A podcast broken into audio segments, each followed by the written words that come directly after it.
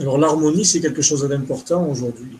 C'est, on en parle peu de l'harmonie, mais pourtant, c'est ce que nous sommes amenés à, à vivre. Quand l'on vit une expérience, par exemple, une expérience que l'on dit douloureuse ou bouleversante, mais si j'accuse l'extérieur, je vais être en disharmonie parce que je regarde que l'extérieur. Si maintenant je regarde ce qui m'anime à l'intérieur par rapport à ce qui fait écho en moi à l'extérieur, si je regarde profondément ce qui m'anime, je me dis, tiens, là, dans cette expérience-là, ça ne fait pas partie de ma vérité. Ma vérité, là, aujourd'hui, elle n'est pas, elle n'est pas celle qu'on me présente. Qu'est-ce que je fais? J'ai le droit d'aller dans l'expérience jusqu'au bout, ou j'ai le droit de m'extraire de l'expérience pour revenir à ma propre vérité. C'est ça que l'expérience m'invite à vivre. Ça ne veut pas dire que si je m'extrais, j'ai tout résolu.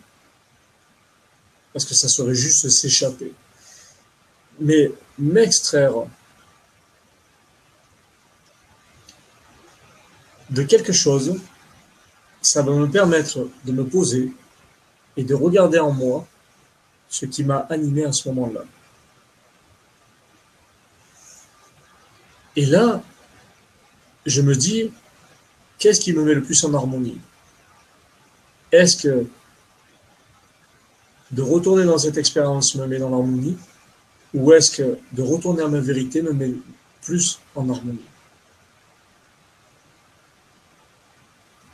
C'est ça qu'il faut voir. C'est dans chaque expérience, retourner à sa vérité, ça veut dire essayer de retrouver sa propre harmonie. Et l'harmonie ne vient pas de l'extérieur.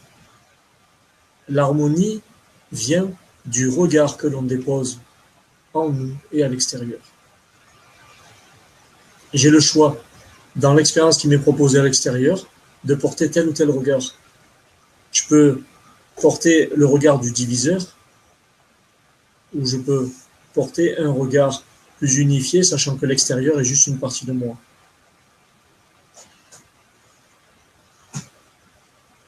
Donc, rechercher l'harmonie, c'est quelque chose d'essentiel. C'est ce qui maintient notre équilibre intérieur.